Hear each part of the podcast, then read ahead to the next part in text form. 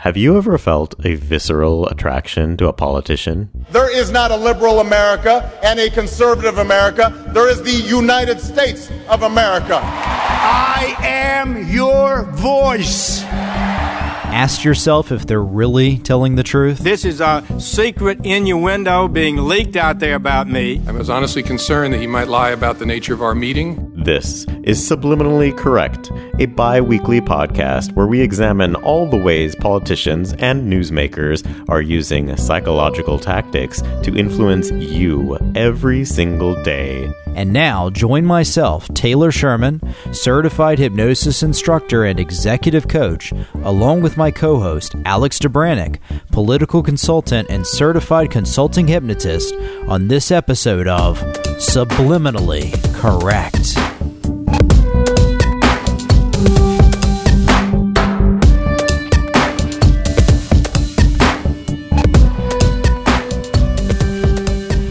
And welcome to another episode of Subliminally Correct. Taylor, what do we have up for today? So today we're going to be exploring one candidate for president who's been making a lot of waves in the media and was at one time the most searched for candidate on Google. We're going to be talking about Marianne Williamson, and she has categorized herself as a progressive liberal Democrat, and she's really best known for her self-help books and their teachings. So we're going to be listening to a rally that she did in San Francisco where she preaches the value of many of her ideas. And what you'll want to pay attention to in these clips is how she uses language, especially her use of abstraction and how she ties the ideas together that she's talking about. And this might explain why some people are really attracted to her message where, while others think she is absolutely crazy. So let's take a listen to this first part of her speech here, and we'll let you decide. Thank you so much. I'm Marianne Williamson. You probably know that.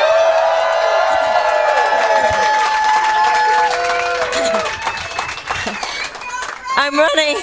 I'm running for the Democratic nomination for the candidacy for President of the United States. You probably already know that. I'm saying some things that are a little bit different, a little bit differently. You probably know all that as well.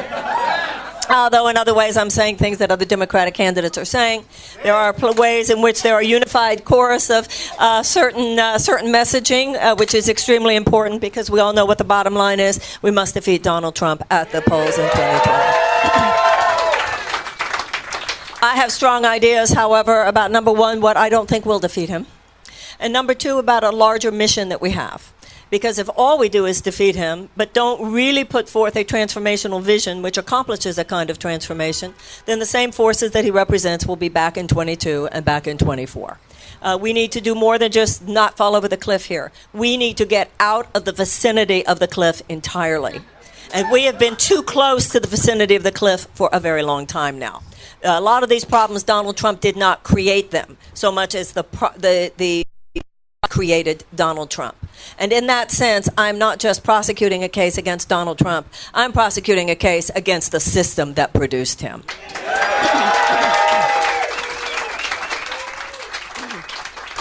A same old, same old, even a better version of same old, same old system that produced him, num- number one, will not defeat him, I don't believe.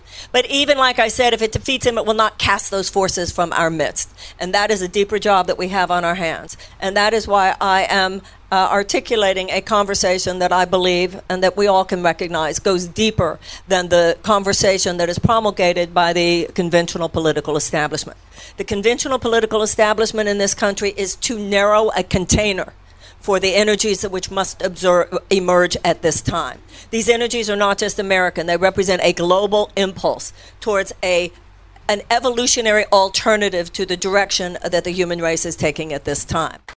So here we see Marianne Williamson coming out the gate here with, you know, some really metaphorical language. Um, so she uses a, there's a couple of things that you you'll notice. First is that she tends to relate things to things that exist in the real world.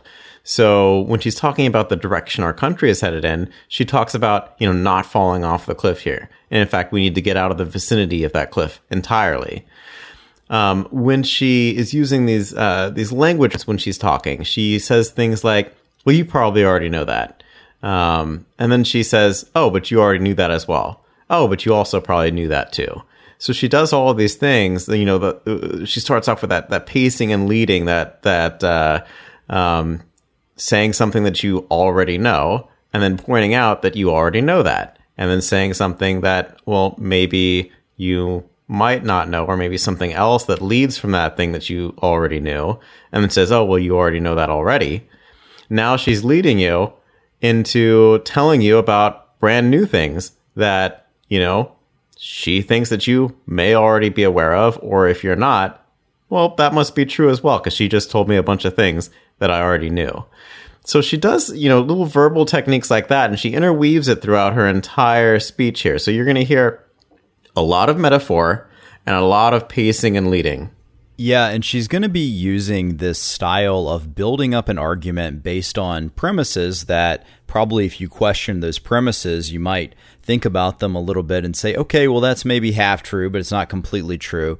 But then she'll build it up very quickly to a conclusion based on the premises that she just said. And so she's going to be using language in a way where she stacks her premises on top of each other, and in doing so, she then leads of the person to an idea. Now, what I thought was really interesting in this is that she is using the same talking point that Biden has been using about the bottom line is defeating Donald Trump. And, you know, Biden is doing this because he's saying, well, this is why you should elect me, because obviously I'm the only person who's going to be elected. And Williamson now comes in with this idea of defeating Trump, but she goes a little bit of a different angle with it. So she talks about what she knows is not going to defeat him, but then she also says about the larger mission that we have. And when she's now talking about a mission, well, that's her invitation to start to talk about things that are not quite political and move her more into the realm in which she's familiar with as a self-help author. And she's going to be starting to talk about things like the conventional political establishment being too narrow of a container for the energies that must emerge at the time. Now, again, what does that mean? What do we? What does that mean, the energies that must emerge at this time, and that those energies are not just American, but they're a global impulse? What are we talking about? It's all very unspecified, very global, very abstract.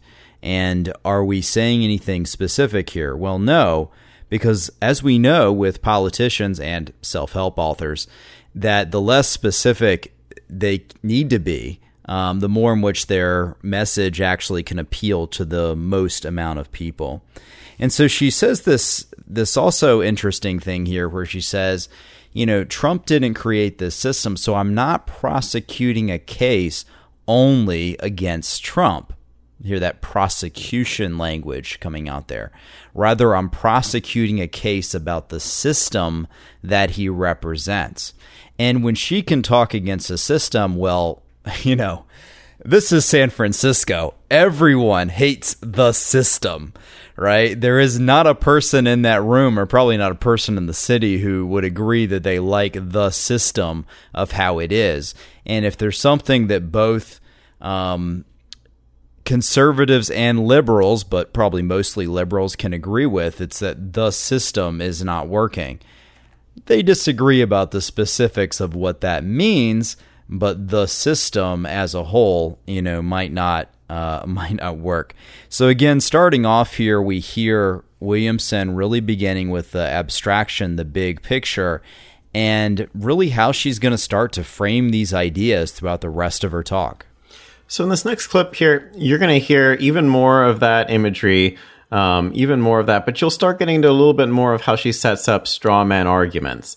Um, this is another heuristic that a lot of politicians use, something that Marianne Williamson also likes to use a lot because she's one of the more fringe candidates. So it's uh, probably very advantageous of her to inoculate listeners to what their friends might say or what other people might say about her ideas or her thoughts, or or maybe why, you know, her ideas might not be the best. She's going to inoculate them Um, against that and reframe everything for her uh, purposes.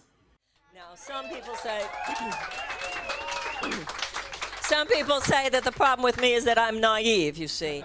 The idea that I believe love rather than market forces disconnected from all moral and ethical considerations should actually be the operating principle for human civilization.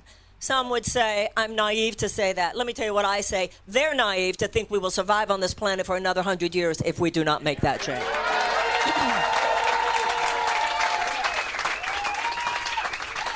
And it is time for those of us who believe that to say so unabashedly, without apology, without embarrassment, and within the political sphere. Because it's very convenient to stand on the, uh, on the sidelines. It's very convenient, particularly in a city like this, where we know we're just going to get applause for saying it. But I have long felt that those of us who feel strongly about higher consciousness and evolutionary potential in the human race are the last people who should be standing on the sidelines when it comes to weighing in on the economic and social and political issues of our day. We should be the biggest grown-ups in the room. Because, because if you have a clue as to what changes one life, you're the one who has a clue what will change this world. Because change has not happened just because you make some incremental changes. The idea you're going to tweak a policy here, you're going to tweak a policy there, you're going to make this policy change, this incremental change, that's like saying you're only going to treat the symptoms, but you're never going to treat the cause of a disease. And if all you do is treat the symptoms, then the symptoms will simply morph into another symptom. Or in political terms, the next president will come and repeal everything that you just did, or the next uh, legislature will come and repeal everything that you just did. The problems are deeper. And the solutions must be made deeper as well. We have on our hands now not just one policy that's nutty or another policy that's nutty. We have a bigger problem on our hands than that. We have the fact that a sociopathic economic system has corrupted the United States government, has hijacked America's value system, and what lies in front of us are two choices, enlightenment or fascism. You look down the road, it's going to get either really light or really dark, and we better start articulating something really light even within politics.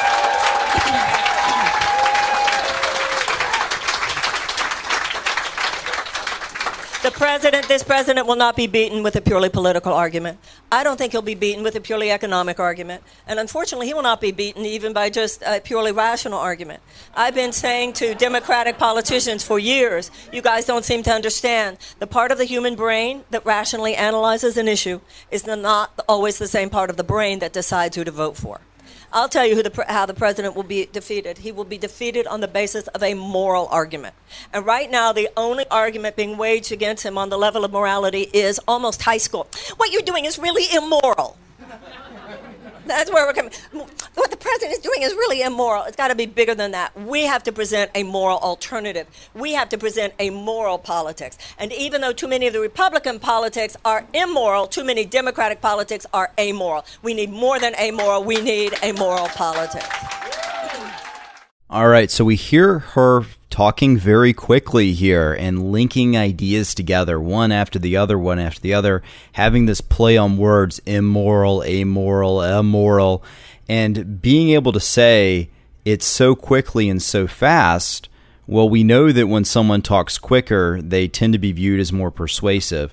And the reason is is because people don't have a moment to stop and consider what that person actually just said. So she starts off with this idea of some people say that I'm naive because I believe in love. And this is just such a Disney movie type of argument. And then she goes into this thing right after that. Instead of the complex market forces and, you know, the operating principles of human civilization. So it's like she's using words from different domains and linking them all together. So operating principles, you know, I would expect that to be kind of a business term and, you know, market forces. But when she talks about operating principles of human civilization, see, now she's taking a business term and applying it to human civilization. So what you're going to hear with her is she's becoming very metaphorical.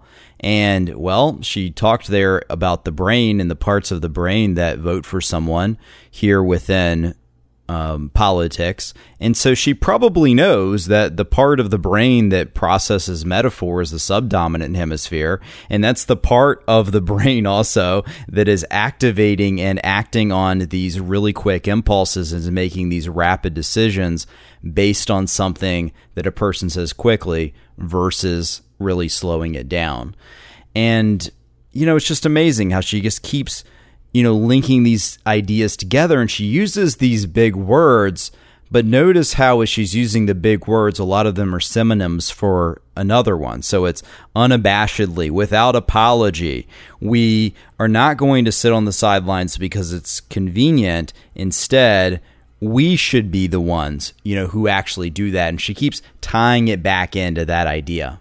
Yeah, I really like how you brought up the point about how she brings out different phrases from different domains and from different, you know, knowledge spheres.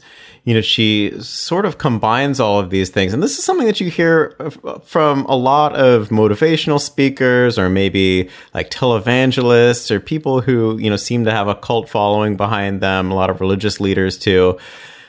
They take stuff from multiple domains, ideas that a listener might have a vague knowledge of, or, you know, maybe they are an expert in one field, but not an expert in all of the fields, so that the listener is able to latch at one thing that they've heard before. And you all know about the, you know, the principle of, you know, knowing a little bit about something is more dangerous than knowing nothing or knowing everything about a topic. Well, the same thing sort of applies here, where somebody might have heard or maybe read briefly about a different domain and heard these phrases like, you know, evolution or higher consciousness or operating principles, market forces. They might have heard, you know, phrases and things like that before. And so then right. They think they know a little bit about that, but not enough to actually call her out and be like, well, what are you talking about? Tell me more details. Because they don't know the details themselves, but this person here is talking about that, so they must know all of the details. And so she's able to link all of these things together and seem like an expert in all of these different domains, all of these, you know, scientific and economic and, and grand ideas and spiritual ideas that, that she must be an expert on it and know all of the intricacies and how they all relate to each other. And she can, she can provide us with sort of that missing link, that key that brings all of these things into one unified theory. And so it's, it's sort of something that's very common Um, in a lot of religious and a lot of motivational speaking and a lot of things like that, the people who gather that cult following, not unlike some of Marianne Williamson's followers, but uh, a lot of people who um, who preach and stuff like that, they combine stuff in the same way that Marianne Williamson does. And, you know, I just find that really interesting. Yeah, it's amazing how she brings in, and you're absolutely right, Alex, on this on this idea that, wow, she's just bringing in so much of those little aspects, the little domain, that Dunning-Kruger effect of saying, hey, if I know this little bit of something, then I must know the general principle. I must know more about it than they actually do. And so we hear her saying this in her speech. She says, you know, if you have a clue, then you're the one who knows what to do about it. If you have a little bit of a clue, if you're right. The person who has the higher consciousness and evolutionary potential, those of us who believe in higher consciousness and evolutionary potential, we should be the grown-ups in the room. Why? Why does believing in something mean that you necessarily are an expert on something else? Like, that doesn't make a lot of sense. And so... but we don't have enough time to really process that idea that these people going to a rally in San Francisco maybe shouldn't be on the cabinet or the advisor of a of a president, you know, but we don't have time to process that because then she starts talking about disease. Yeah, disease, like physical disease. And she likens it to a disease where the symptoms that are within the disease, that the political sympt- the political system is like the symptom, but we don't just treat the symptom. We need to treat the entire disease, because if you te- keep treating the symptom, then the symptoms get worse, and the disease is the larger political system. And then she goes into linking that to problems and solutions. Notice how she uses this thing of one extreme and then the other extreme. So symptoms and disease. And now she's talking about problems and solutions, so they are opposites of each other. And when a person goes, this is this in hypnosis is called apposition of opposites. And when a person goes back and forth between the two opposites, it creates this very hypnotic effect. It's like you're hearing in a stereo speaker, but then you hear one channel and then the other channel. And it creates this very hypnotic effect where they're being pushed to both extremes and they don't really know where to find themselves in the middle of that whole thing. And, you know, she kind of ends it on this whole thread about, you know, darkness, lightness and darkness. We've got the two choices, right? We can either be in the light or we can be in the darkness, which is kind of Biden-esque, isn't it? I feel like mm. this is Joe Biden's thing. You know, we've covered this so much here within the within the podcast that Biden did that speech of, you know, we're walking down that very dark road. And, you know, we better start articulating something, you know, more more lightheaded, you know, more getting into the light. So in this next clip here, um, she's going to be doing something that Donald Trump is really an expert at, where she sort of insults her audience with a smile. Um, and uh, then leads into uh, new thoughts to sort of teach them about something. And what she's going to teach them about is American history. And what they do is they do more in terms of public policy. And this is not only domestically, but also internationally, I'm afraid. More of our policy is driven by advocacy for short-term profits for huge multinational corporate entities than it is driven by advocacy for the health and well-being of the American people, the people of the world, and the planet on which we live. If you think this political system is going to interrupt that or fix that, I, I, I suggest that you think a little more deeply. The conventional political establishment is not the fix to all this, ladies and gentlemen. The conventional political establishment is the problem. It is time for the people to step in now.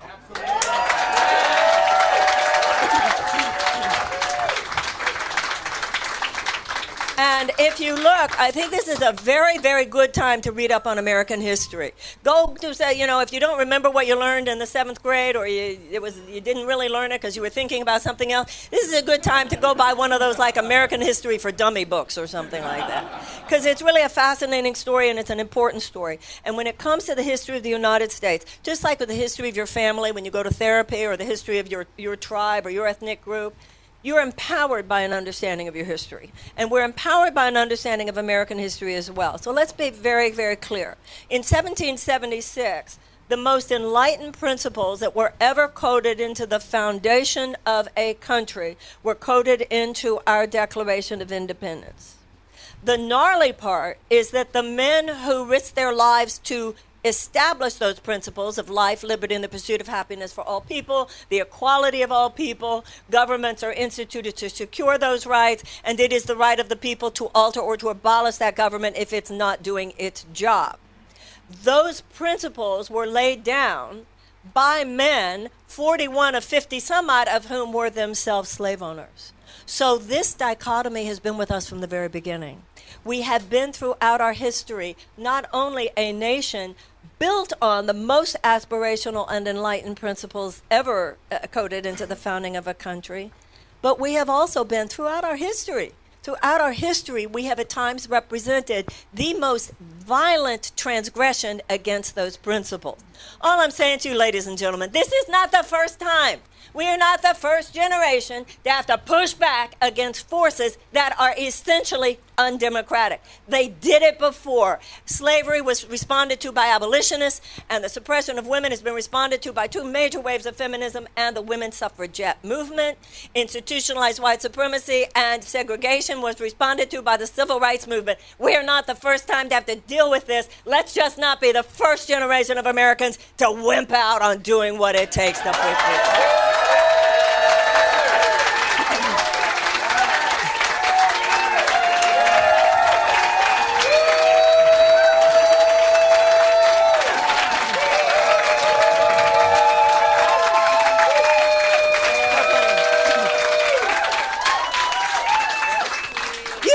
When you write a book, it's very interesting. But also, let's be very clear. Abolition did not happen because the conventional status quo of their time politically rose up and went, let us end slavery. That's not what happened. The abolitionist movement arose from the early evangelicals and the Quakers. In other words, the people stepped in. That's what caused the political change to begin. Same with the suppression of women and the women not having the right to vote. The American government didn't wake up one day and say, ah, let us give women the right to vote. With the women's suffragette movement, the people stepped in. And same with segregation. The American government didn't wake up one day and say, oh, let's end segregation. With Martin Luther King and the civil rights movement, the people stepped in. Ladies and gentlemen, as I said, if you think the traditional political establishment, with the billions and billions of dollars invested in a donor class that keeps the situation basically as it is, if you think they're going to rise up and they're going to change this, like I said, not going to happen. It is time in American history, once again, as it has been before, for the people to step in.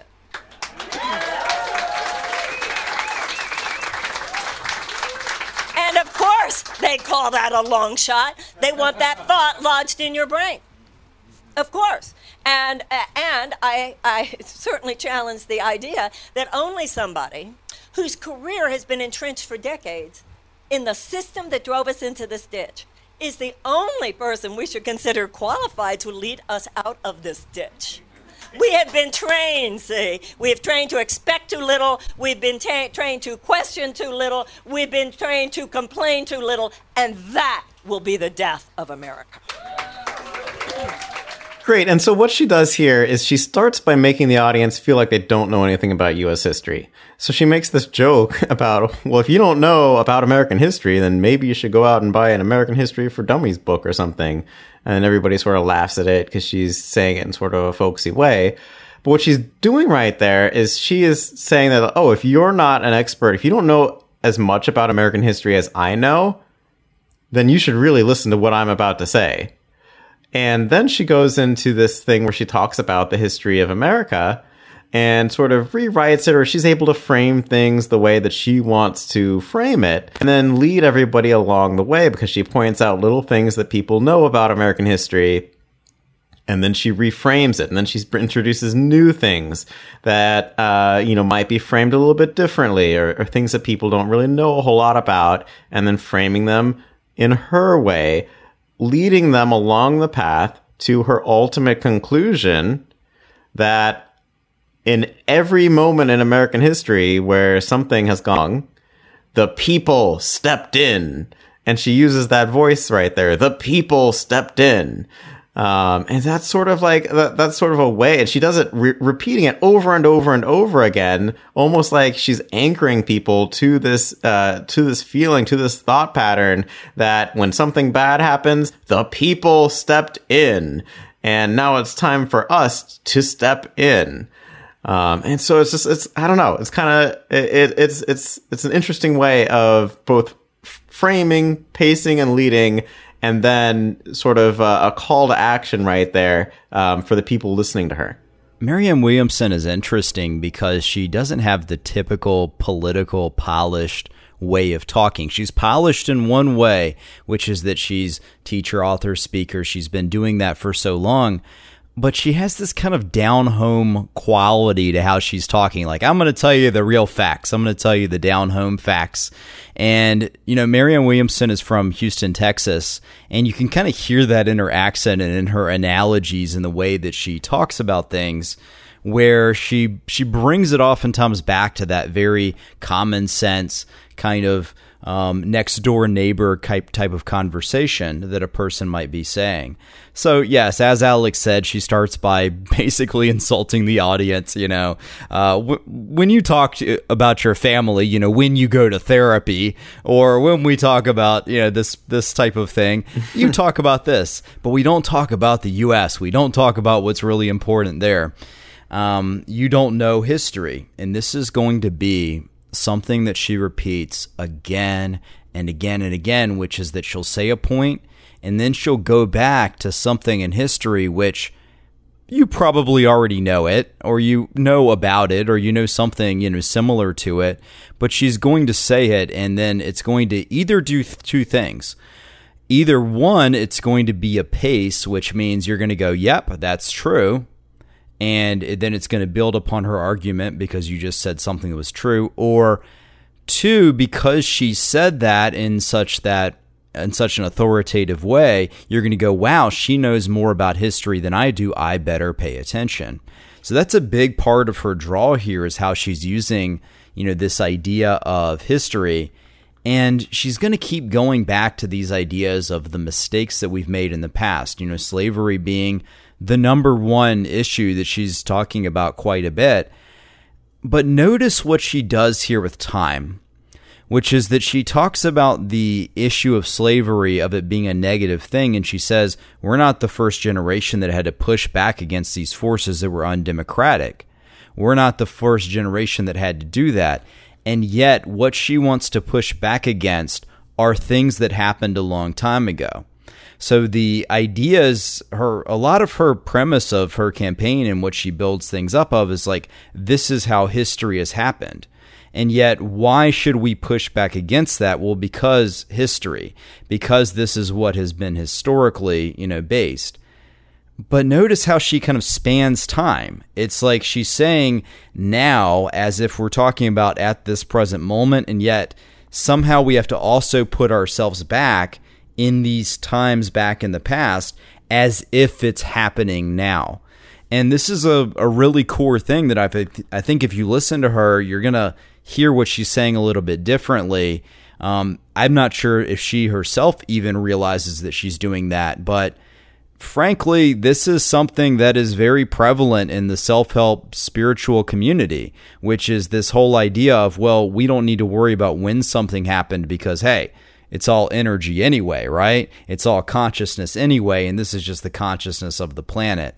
And, you know, it's kind of like, hey, can we really step down and chunk that down and get a little bit more into sensory experience and a little bit more into, you know, what's actually happening so we can critically decide what it is that we're actually going to do. Yeah. And the other thing that you hear a lot from Marianne Williamson is she does these voices um, where she already she's done several different voices uh, before. So previously she did this uh, when she was doing the straw man argument of uh, why other people might say that she's naive or, or unrealistic. Um, you know, she she does the the, the sort of uh, typical liberal voice where she's like, but that but that just won't happen. Um, but now she she's doing this other voice where she's acting out sort of like the people versus the dynamic, where, you know, she's acting out sort of straw man versions of very complex and nuanced situations in American history. Um, and it, it's really interesting because what it does is Donald Trump does this too, where he'll just like, um, slip into a, you know, a role play where he's just like acting out or situations that never happened. Um, and what it does is it gets the listener to, uh, envision, to picture, or maybe hear in their head these voices. Um, just like a, a child being told a story where, you know, maybe the parent is reading a book and is doing the voices. Uh, it's the same same sort of thing right there, where you can slip into, you know, an imaginative state where you're picturing this situation happening, and maybe it's an absurd situation. You're like, oh, that's really silly. Therefore, this entire idea that she's talking about is silly. Um, that in this case, when, uh, you know, the government was just like, um, yeah, okay. Or can we please have this from the American people? And the government's like, yeah, sure. Like, that's very absurd. Um, and she, by acting it out, she's making the whole concept of this uh, this you know, conflict in American history seem, you know, really absurd. And therefore, she contrasts it with her version of what actually happened in American history as being more realistic and more concrete. So, you know, by slipping into these little pretend voices and these, you know, straw men who, you know, have the silly voices, um, she's able to make the the people that she's trying to uh, characterize and misrepresent seem even more absurd than maybe they actually were. Uh, and it's a really effective tactic. Now, in this next clip here, Marianne Williamson's going to be bringing us back to this issue on race, but she's going to be inserting one little thing here, which is a sensory change, and it's something that I actually teach people to do in hypnosis classes, and so I really recognize uh, what she's doing here. So let's take a listen to this Second next part. Place where we need to get real, and we need to get deep, and we need to get transformative, and we need to do some radical truth-telling, just like with children, just like with everything else I'm talking about, is on the issue of race. I do not believe the average American is a racist. That's not my belief, and it's not my experience. But I do believe that the average American is vastly undereducated about the history of race. And it is my experience in some of the whitest states in this country that when you just kind of lay it out for people, we're a good people, we're a decent people. I'm not saying Americans are better than anyone else, because we're not, but we are as good and as decent. The problem is not that the American people, American people are not the problem. The American political system is the problem in that it is not aligned with the consciousness of the American people. In issue after issue after issue, if you look at the polls, where the American people stand is okay.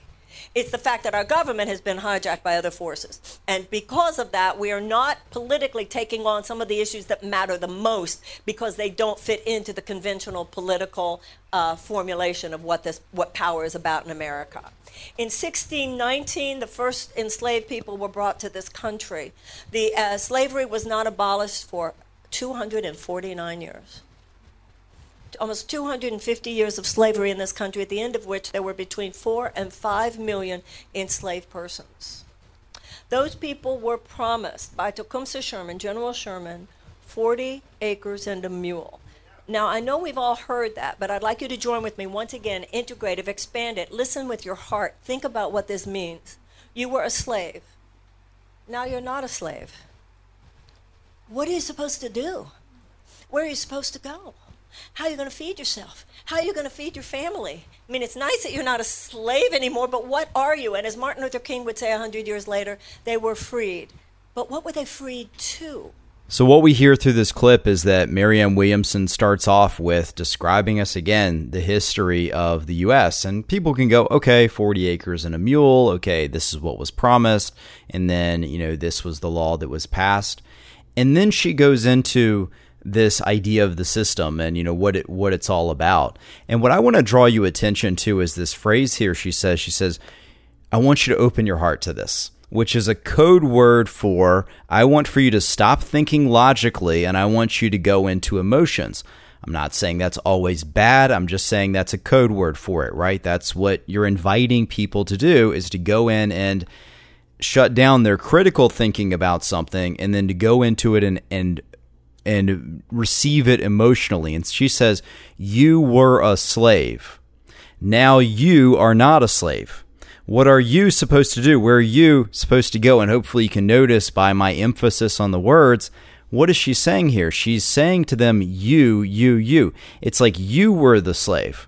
Okay, now Marianne Williamson made headlines by having a event where she invited white people to apologize to black people for slavery. But of course, the black people that they were apologizing to were not slaves themselves, right?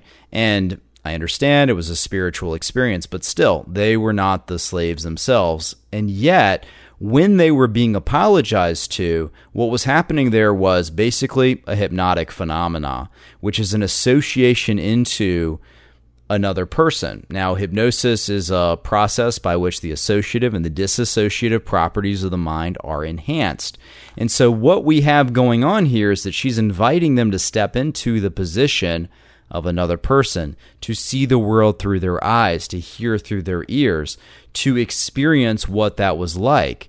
And so she's using that word you in a very pointed way. You were a slave. Now you are not a slave.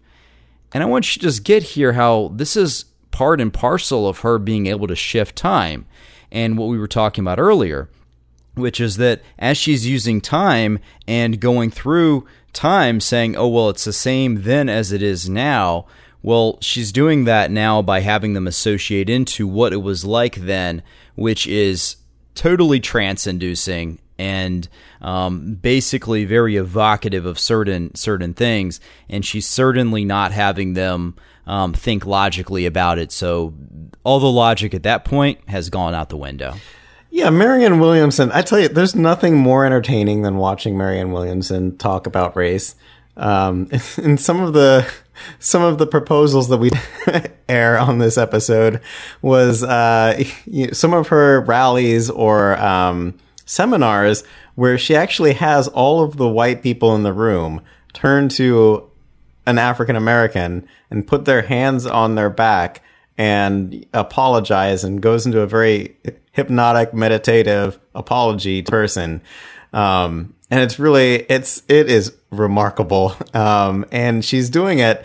Um, she does it very frequently where she sort of, I think, you know, any person of color would be sort of appalled by this. But what she does do really effectively is speak to, um, you know, sort of like the, the white guilt. And for people who might be on the liberal side of, you know, the, the race issue and being white themselves might really, um, feel some, uh, empathy and some real, um, uh, some sort of e- emotional, meditative sympathy here. Um, and this is something that she goes to very frequently, um, in trying to get people who, you know, might not have a very concrete concept of race to um, to embody that and to really feel it and to really empathize.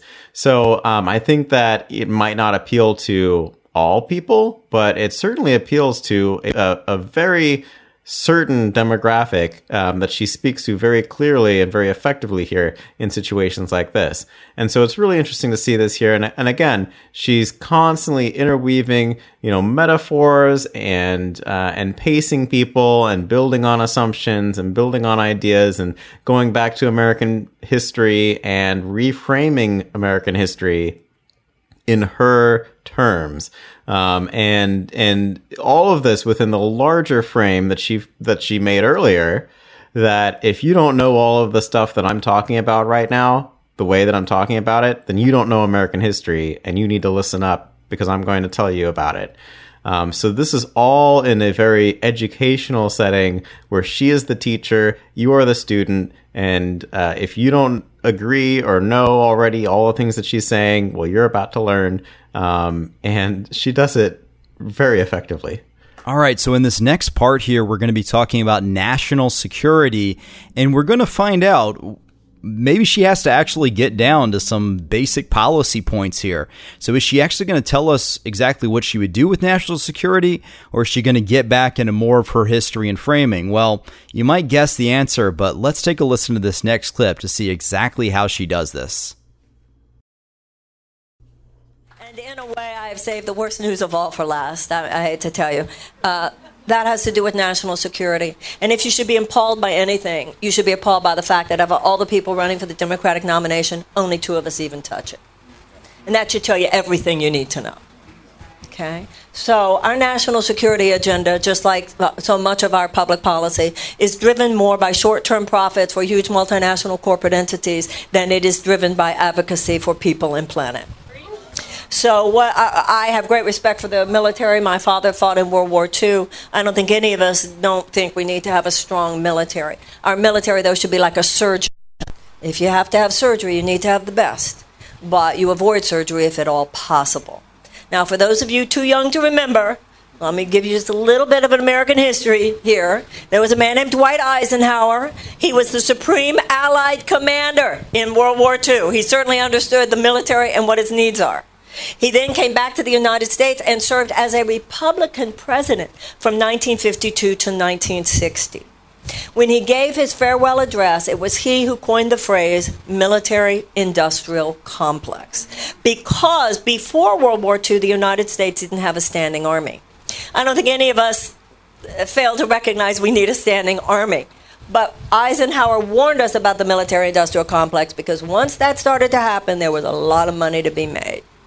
I want the U S military to have every cent that it needs uh, in order to address our legitimate security concerns. The issue is not about military policy. The issue is about political policy by which short-term profits for defense contractors are served that have absolutely very little to do with our national security.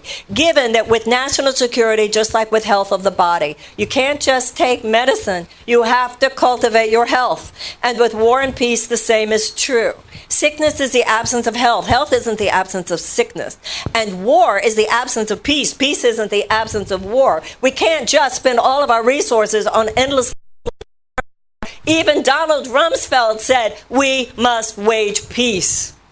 But if we wage peace, let's talk about the real facts of the matter here. Our military budget is seven hundred fifty billion dollars a year. Our State Department budget is forty billion dollars. State Department is mediation, diplomacy, and um, development. Within the State Department, there are two main peace-building factors. One, the U S A I D, which is humanitarian aid, seventeen billion dollars, and peace-building agencies. The peace-building agencies get, in total, less than one billion dollars. Peace-building efforts, peace-building activities take just as much sophistication as do military activities. And let me tell you the four factors, none of these will surprise anyone, which statistically mean when present, there will be greater incidents of peace and a diminished incidence of violence. Number one, greater economic opportunities for women. Number two, reduced violence against women. Number three, expanded educational opportunities for children. And number four, amelioration of unnecessary human suffering wherever possible. That is why, for me, if you make me president, all domestic and international policy will built, be built around the core that in order for us to have peace and prosperity in this country, on this planet, we will pass policies which have as their bottom line the tendency to help people thrive. Right? So the thing about Marianne Williamson is that you can tell what she wants you to pay attention to by the pace of her speech. So like we talked about before, she has this uh, this pacing where she speaks very quickly um, about all the background and all the framing that she wants to lay. And then here in this clip in particular, you can hear the point at which she switches from this really fast-paced sort of history and fact, fact, fact, fact, fact. Here's some figures. Here's some money. Here's some dollar amounts. And then she stops and she slows down and she says, number one, this. Number two, that. Number three, that. And she just stops and she's just doing this very slow one, two, three, this count. Um, and that's when you can tell exactly. That's what she wants you to pay attention to. Like she wants you to l- hear all of these, you know, facts and figures and, and all of the foundation about what she's going to say. And she wants all of that to just go over unquestioning in your mind. And then what she wants you to do is then stop. And because of all of that, focus on these facts that she, that she's about to say. And she says um, nice and slow and gives you time because these are no longer premises. These are values. These are things that you can probably agree with. And these are things that are going to make you like her. So she um, builds up all the reasons for that, makes herself seem like a really credible speaker, and then says all of the things that are going to make you like her nice and slowly to let them sink in. And she throws the audience off base from time to time. So she says, our military is like a surgery. Like, wait, what? How is it like a surgery? But she's going to tell us. Because if you have to have surgery, you need to have the best, but you should avoid surgery if all possible. So, you know, I don't know what she's saying here that's that much different from, you know, typical, you know, military policy. Um, what, what is she saying here? We should avoid, you know, war. But then she goes on to talk to us about how the issue is not with military policy. It's the political policy that's the problem. Okay. How do you separate the two? I'm not sure. But she goes on. There was a man named Dwight Eisenhower. He was the supreme Allied commander of World War Two. And then he came back and he was a Republican president. You know, never mind that in Eisenhower's time, the Republicans meant something completely different than what it means actually today. But, you know, okay. It was he who coined the phrase military-industrial complex. And Eisenhower warned us that. And what she's doing is she's taking us back a pretty long time, back to what Dwight Eisenhower said and what he warned us about. And then she's implying that what he said must be also true for us here today. And again, playing loose with time, okay? Back then must be the same as it is today. And we hear her going into the metaphors back to the sickness of the body. And she said this one so fast, so fast. With national security, just with the health of the body, you have to cultivate your health. And with war and peace, the same is true. okay? So what she's doing here, she's implying that war and peace is sickness and health. So that means if we're at war, then we must be sick. But if we wage peace, then that means this. Even Donald Rumsfeld said that we must wage peace, you know, implying that everyone understands that this must be true. Even the worst of us understands that this must be true. And then at the end there, she really gets into those four factors. Well, the two main peace-building factors, the four aspects. And this is ordinals, using numbers to make it sound more official, just like we talked about how the Republicans did with the Mueller report, right? So many Secret Service agents working this many hours a day to come to the conclusion that. And then as she goes through these factors, notice how all of them conveniently support her message. These are the ones that decrease violence and increase peace. And what are they about? Well, the first three are about women and children. So greater o- economic opportunities for women, re- reduce violence against women. And then people applaud. Why do they applaud? They applaud because she talked about women. They're not applauding about anything else. I mean, let's be real here. They're applauding because she's talking about the empowerment of women, and what she's suggesting is this idea of when women succeed, then everyone succeeds, which, again, that's probably true on many levels because, you know, women are about fifty percent of, you know, most populations. And yes, when women succeed, typically the whole tide is going to rise. You know, that's absolutely true. Is it true, though, that that's the only way in success, only way success can happen? Not necessarily, right? But these are big liberal talking points. And the point is, she says these things, and she is it is easy. She even said it earlier. It's easy for her to get applause, you know, through this. And then once she's got the crowd worked up, once they're in that place of applause, once they are really energized with this message of yes, peace, and yes, women, and yes, children, and yes, history, and we're going to learn from history, then she goes into, that's why if you make me president, all possibilities will have as their bottom line. I mean, think about what she's saying here. All possibilities will have as their bottom line the tendency to help people thrive. What does that mean? Helping people thrive. Okay, I thought we were already trying to do that. What is she saying that's different? Well, it's just very vague and basically saying, hey, we're going to make America great again. Like, you know, she's just saying it in different words. We're going to, you know, create positive things that are happening. It's just big, abstract, vague language that actually doesn't link to anything specific. And this is what she's repeatedly going into here, you know, again and again. So in this next clip, you're going to hear her talk about Martin Luther King uh, and another metaphor again about darkness and the light. And leadership, you see, leadership, political leadership should not just be deciding what we're going to talk about. They tell you what the issues are. Not only and not only that, but political leadership should not just be talking to you about how this or that might please you. This or that might get your vote. Political leadership should be about saying the things that need to be said. Political leadership about or should be about saying the things that matter. And Martin Luther King said, if you your life begins to end on the day you stop talking about things that matter. Now, darkness isn't a thing. It's the absence of a thing. It's the absence of light. You can't hit darkness with a baseball bat and hope to get rid of the darkness. You have to turn on the light.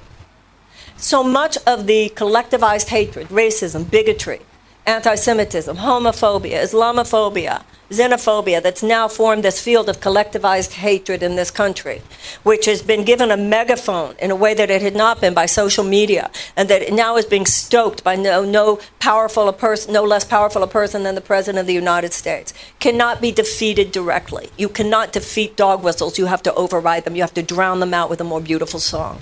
That more beautiful song, the President is not a politician, ladies and gentlemen. He's more than that. He's a phenomenon. And the only way we will defeat him, even at the polls in twenty twenty, is by creating among ourselves a phenomenon of equal power. And that phenomenon, that phenomenon is not just a bunch of wonky talk. You know, it's not just a matter of we will do this with this policy or that with that policy, as important as those issues are. We need to create a phenomenon, a political phenomenon that emerges from people waking up, emerges from people who really get at the deepest level, what the hell is going on here? What the hell is going on here? And in some cases, taking responsibility for what we know in our own hearts with our own acquiescence, our own chronic political disengagement. We all have something to look at here. But the point is, it's the eleventh hour now. It is not midnight. Far more people in America love than hate. There's no question about that in this country and in this world. But those who hate in this country and in this world have become very political, very strategized, and they hate with conviction. And conviction is a force multiplier. And so we have to love with conviction now. We have to stand on what we believe with as much conviction. We have to stand with conviction for the fact that we will not allow, we will not allow a virulent form of capitalism. Now, I don't believe, there's a real conversation. I see a, I saw a socialist a T-shirt or something. There's a lot of conversation about whether or not uh, uh, capitalism can be, can have a conscience. I believe, I, I believe it can. I, I believe that, that this is about the consciousness of people. So I, I don't believe that this is necessarily means we can't have, have capitalism. I, I don't. I believe capitalism can have a conscience. But capitalism better quickly reclaim its conscience, or I'll tell you something, not going to be me that's going to going to storm those uh, the Bastille, but those Bastille, that Bastille will be stormed by an entire generation of Americans. The good news is how many very powerful capitalist leaders in America today do know that. Uh, uh, Jeremy Grantham, um, uh, uh, Ray Dalio, and others. But the point is, we need to stand very clear that what is happening now, a basically sociopathic form of capitalism, a sociopathic economic system, which has displays no conscience, no morality, no ethics, no concern for who gets sick if this happens or even who dies, that stops now. That stops now. So here we've sort of got the, the big climax of Marianne Williamson's speech here. And, uh, you know, the thing that really stuck out to me about all of this right here is just her her use of metaphor. She just took it and she just dialed it up to one hundred right here. So first she starts out talking about darkness and and the absence of light. And so these are very these are very visual metaphors. Then she moves into this idea about the, the bigotry and the phobia and, and this collective field. And it's a field that's, I don't know, I think that's a little bit more tactile, or it might be a, bit, a little bit of a more a spiritual metaphor. And that field has been given a megaphone. So now that's an auditory modality that she's engaging right there. And then she talks about how that that field with a megaphone, or the darkness that's a field with a megaphone, has is being stoked. So now that's maybe back to a more uh, a more tactile sort of heat, um, cold versus heat right there. So she's saying that now it's getting even hotter, and that that can be drowned out with a song, with a with a more beautiful song. And so now we're back to the to the auditory, but now in a very soothing um, auditory modality she's engaging right there. So it's really she's just like she's just throwing everything at the wall to see like what's going to stick with this person. Um, and I think that that's not by mistake right there. She's really trying to see. Um, it's it's sort of a way that a lot of hypnotists um, practice is they throw out different senses and different, you know, ways a person might feel and engage with the world. And each of us have some that we're more strongly in tune with than others and can respond to more so than others. And so what she's doing here is she's just throwing out all of them in hopes that you might respond to and engage with one of them more than the other and believe and feel more of what she's trying to say and get her point a little bit better um, to that point where, oh, that makes sense to me. Um, and that's what she's doing here. Yeah, she takes all of those different metaphors and she just combines them in, you know, about you can't swing at darkness with a baseball bat. You have to turn on the light. And, you know, you can almost imagine that, right? You can imagine that someone is there in the darkness swinging their baseball bat, but now, you know, they don't have a baseball bat. They have that megaphone and, you know, the dog whistles, you know, can't drown that out. Only the song. Now, what is the song, though? Because right after that, right after the metaphor, she goes into talking about this phenomenon. And the president isn't just a candidate. He's not just a man. He is a phenomenon. And what is the phenomenon that she wants for you to have? Well, the phenomenon, you can't, you have to challenge a phenomenon with another phenomenon. And what is that phenomenon? It's her campaign. So she goes into that and she talks about how this thing of it, where it comes from people waking up. And when people waking up, it comes from people waking up, and people who really get this at the deepest level. What does that mean? People who really get this at the deepest level, and then she doesn't say anything else. She just goes into a voice and a quote as if she's reflecting someone's internal dialogue. What the hell is going on here? What the hell? And as she says that, and remember that hell, it's a little bit of a swear word, right? And what happens when you swear words like that is that it activates a more primal part of the brain. And it, as she goes into that voice tone of someone being angry, and what is it that they're getting at the deepest level? They're getting anger, they're getting frustration at the political system. So let's just back up from that for just a second. And what other candidates have we heard talking about this? And I would invite you all to, you know, go back to our episode on the uh, victory speeches that we did, where we talked about motivational systems.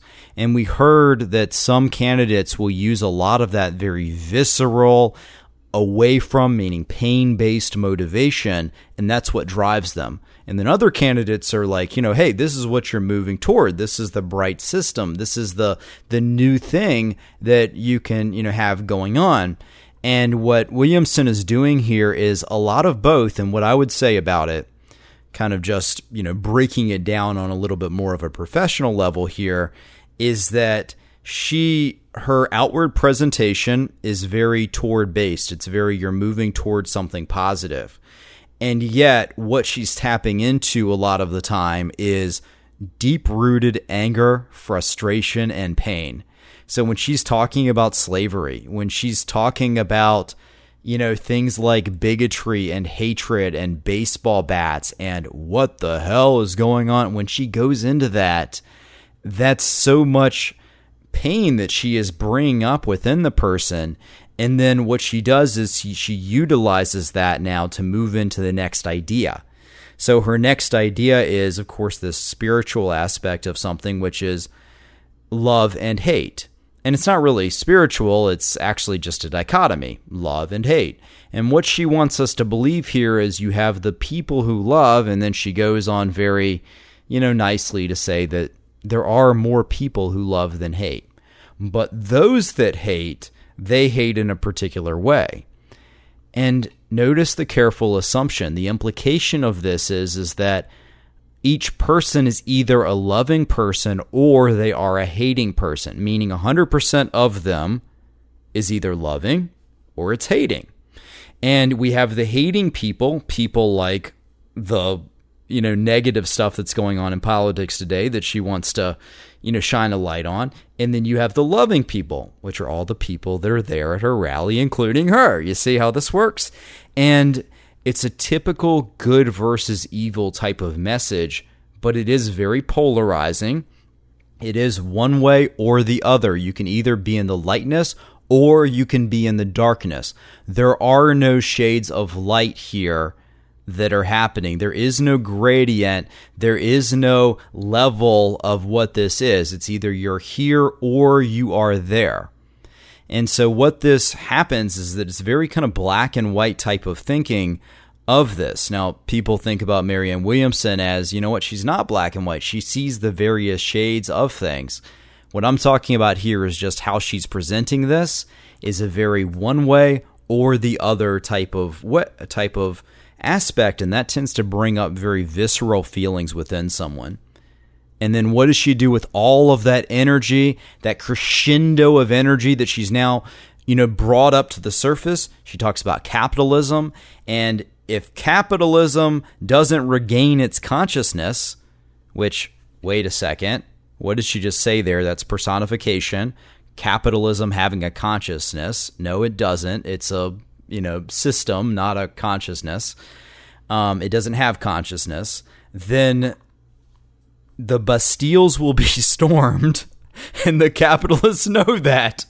And then it's this, and then she ends it on this just very high note of this stops now. What specifically? We don't know. Or that, we don't know what that means. That stops now. That stops now. What is she talking about? We don't know, but it's very visceral, and it moves people all the way toward a, a very strong point. Wow. Marianne Williamson really is one of the most interesting people that we've had on this show so far. So I think we're about out of time for this week. Head on over to our Patreon page. It's on our website in the top right corner. You can donate as little as three bucks just to keep us on the air. Now, if you want to engage with the show at all, head on over to our Twitter and Facebook page. We're at Subliminal Pod. Send us your questions. Send us your ideas. We always respond, and we always have great uh, feedback from our listeners. So it'd be great to have you a part of that. And we will see you in two weeks.